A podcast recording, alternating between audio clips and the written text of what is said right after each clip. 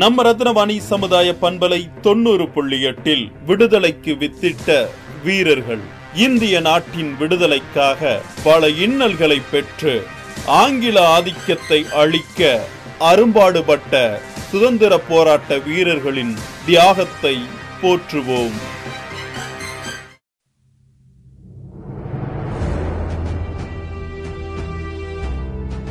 மாவீரர் பூலித்தேவரை போற்றுவோம். நெல்லை பகுதியில் நெற்கட்டாம் சேவலை தலைமையிடமாக கொண்டு ஆண்டு வந்த பாளையக்காரர் இந்திய நாட்டின் விடுதலை வரலாற்றில் வெள்ளையனே வெளியேறு என்று முதன் முதலாக ஆயிரத்தி எழுநூத்தி ஐம்பத்தி ஐந்தாம் ஆண்டில் வீர முழக்கம் செய்தவர். ஆங்கிலேயருக்கு எதிராக முதல் குரல் தென்னகத்து நெல்லைச்சீமையில் இருந்து இவர் மூலமே எழுந்தது. அந்த வகையில் முதல் விடுதலை போர் எனப்படும் ஆயிரத்தி எண்ணூத்தி ஐம்பத்தி ஏழு போருக்கு முன்னோடி இவரே. வரிக்கு பதிலாக நெல்லாவது கொடு என்று ஆங்கிலேயர் கேட்டபோது வரி என்று நீ கேட்டால் ஒரு மணி நெல் கூட நான் தர முடியாது என்று ஒரு நெல்மணி கூட வரியாக கட்ட முடியாது என்று சொன்னதால் அந்த பகுதிக்கே நெல்கட்டான் சேவல் என்று பெயர் ஏற்பட்டதாம். பூலித்தேவருடைய பெற்றோர்கள் சித்திரபுத்திர தேவர் சிவஞான நாச்சியார். ஆயிரத்தி எழுநூத்தி பதினைந்தாம் ஆண்டு செப்டம்பர் முதல் தேதி பூலித்தேவர் பிறந்தார். சிறுவயதிலே வீர உணர்ச்சியும் இறையன்பும் மிகுந்தவர். தம் குலதெய்வமான பூலுடையார் கோவில் உளமுடையாரை தினமும் வணங்கி வந்தார். ஆறு வயதில் இளஞ்சி சுப்பிரமணிய பிள்ளையிடம் சன்மார்க்க நெறிகளை பயின்றார். தமிழ் இலக்கணம் இலக்கிய நூல் கற்று கவிதை எழுதும் திறன் பெற்றவராகவும் திகழ்ந்தார். பனிரெண்டாம் வயதில் போர் பயிற்சி குதிரை ஏற்றம் யானை ஏற்றம் மல்யுத்தம் வாள்வீச்சு வேல் அன்பு எய்தல் சிலம்பு வரிசைகள் கவன் எறிதல் வள்ளையம் எறிதல் சுருள்பட்டா சுழற்றுதல் என அனைத்து வீர விளையாட்டுகளிலும் பயிற்சி இவருக்கு கொடுக்கப்பட்டது. காத்தப்ப பூலித்தேவரின் திறமையைக் கண்டு பனிரெண்டாவது வயதில் அதாவது ஆயிரத்தி எழுநூத்தி இருபத்தி ஆறாம் ஆண்டிலே பட்டம் சூட்டி மன்னராக்கினார்கள் பெற்றோர்கள். பின்பு அவருக்கு மாமன் மகள் கயல்கன்னி என்ற லட்சுமி நாச்சியாரை திருமணம் செய்து வைத்தனர்.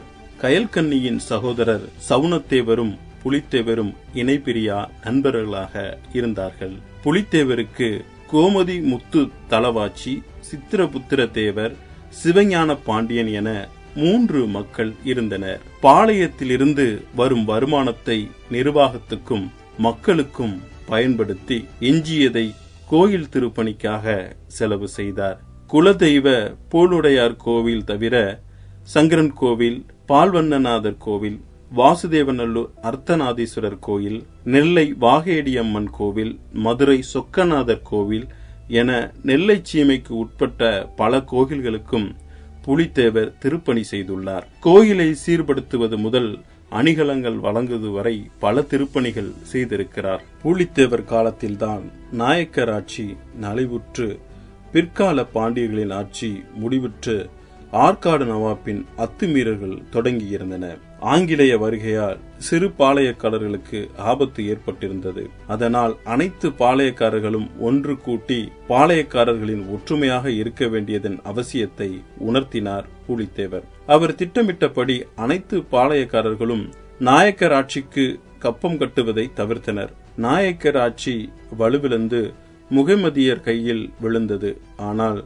நவாப்புகளுக்கு இடையில் ஏற்பட்ட பூசலால் இரு பிரிவினரும் தனித்தனியே கப்பம் வசூல் செய்த முனைந்தபோது குழப்பத்தை பயன்படுத்தி பாளையக்காரர்கள் கப்பம் கட்டுவதை மொத்தமாக நிறுத்தினர். இந்த சூழ்நிலையில்தான் ஆற்காடு நவாப் ஆங்கிலேயர்களின் உதவியை நாடினார். அதன் மூலம் ஏற்பட்ட ஒப்பந்தம் படி வரி வசூலிக்கும் உரிமையை ஆங்கிலேயரிடமிருந்து ஒப்படைத்தார் ஆற்காடு நவாப். அது முதல் ஆங்கிலேயர்கள் இந்திய மன்னர்களுடன் நேரடியாக போரிடத் தொடங்கினர். மாபுஸ்கான் கர்னல் ஹெரான் இருவரும் சேர்ந்து புலித்தேவரின் கோட்டையை முற்றுகையிட்டனர். ஆங்கிலேயர்கள் வசம் வெடிமருந்துகளும் துப்பாக்கிகளும் பீரங்கிகளும் இருந்தன. இருந்தும் புலித்தேவரின் கோட்டையில் சிறு விரிசல் கூட ஏற்படுத்த முடியவில்லை. மாறாக ஆங்கிலேயர்களின் தளவாடங்களும் உணவும் தீர்ந்தது. அதன் பின் கோட்டையை விட்டு வெளியே வந்த பூலித்தேவர் ஆங்கில படைகளை சின்னாபின்னமாக்கினார் இந்த முதல் போரில் பூலித்தேவர் வெற்றி பெற்றாலும் தொடர்ந்து போர் வரும் அபாயத்தை உணர்ந்தார். மீண்டும் பாளையக்காரர்களை ஒன்றுபடுத்த முயன்றார். ஆனால் அவர்களோ தங்கள் அரசாட்சியை போதும் என சுயநலத்துடன் ஒதுங்கினார்கள். பின் பாளையக்காரர்கள் ஒன்றிணைந்து சுதேசி படை என்ற புதிய படையை ஏற்படுத்தி யூசுப் கான் என்பவரிடம் ஒப்படைத்தனர். மருதநாயகம் என்ற யூசுப் கானே பின்னானில் மதம் மாறி ஆங்கிலருடன் இணைந்து சுதேசி படையை கொண்டே பூலித்தேவரை எதிர்த்தார். ஆயிரத்தி எழுநூத்தி ஐம்பத்தி ஐந்து தொடங்கி ஆயிரத்தி எழுநூத்தி அறுபத்தி ஏழு வரை பல போர்களை சந்தித்தார் பூலித்தேவர். ஒரு சிறிய பாளையத்தின் தலைவன் ஆனால் ஆங்கிலேயர்களையும் கூலிப்படைகளையும் எதிர்த்து பனிரண்டு ஆண்டுகள் தொடர்ந்து போர் புரிய முடிந்தது. கடைசியில் இங்கிலாந்திலிருந்து கொண்டு வரப்பட்ட பேவாய் பீரங்கிகளின் உதவியுடன் பூலித்தேவரின் கோட்டையில் உடைப்பு ஏற்பட்டது. பின்பு ஆங்கிலப்படை கோட்டைக்குள் புகுந்தது. வேறு வழியின்றி பூலித்தேவர் கடலுக்கடியில் தப்பிச் சென்றார். பின்பு ரகசியமாக படைகளை திரட்டி மீண்டும் கோட்டையை பிடித்து பாளையத்தை சீர்படுத்தினார். ஆனால் ஆயிரத்தி எழுநூத்தி அறுபத்தி ஏழில் பெரும் படையுடன் வந்த ஆங்கிலேயர்கள் பீரங்கிகளை கொண்டு பூலித்தேவரின் படையை நாசம் செய்தனர். அப்போது பெய்த பெரும் மழையை பயன்படுத்தி பூலித்தேவர் மீண்டும் தப்பினார். இந்த போரே இவரின் கடைசி போர். ஆரணி கோட்டையின் தலைவன் மாளிகைக்கு பூலித்தேவரை வரச் செய்து அங்கு ஆங்கிலேயர் அவரை கைது செய்ததாகவும் பாளையங்கோட்டைக்கு கொண்டு செல்லும் வழியில் சங்கரன் கோவில் ஈசனை வழிபட வேண்டும் என்று பூலித்தேவர் விரும்பியதாகவும் அங்கேயே மறைந்து விட்டதாக சொல்லப்படுகிறது. சங்கரன் கோவில் சங்கரநயினார் திருக்கோவிலில் பூலித்தேவருக்கென்று தனி அறை அமைக்கப்பட்டிருக்கிறது குறிப்பிடத்தக்கது. இந்திய விடுதலை போரில் முதல் வீர முழக்கமிட்ட பூலித்தேவரை போற்றுவோம். அன்புடன் உங்கள் சிநேகிதன் மகேந்திரன்.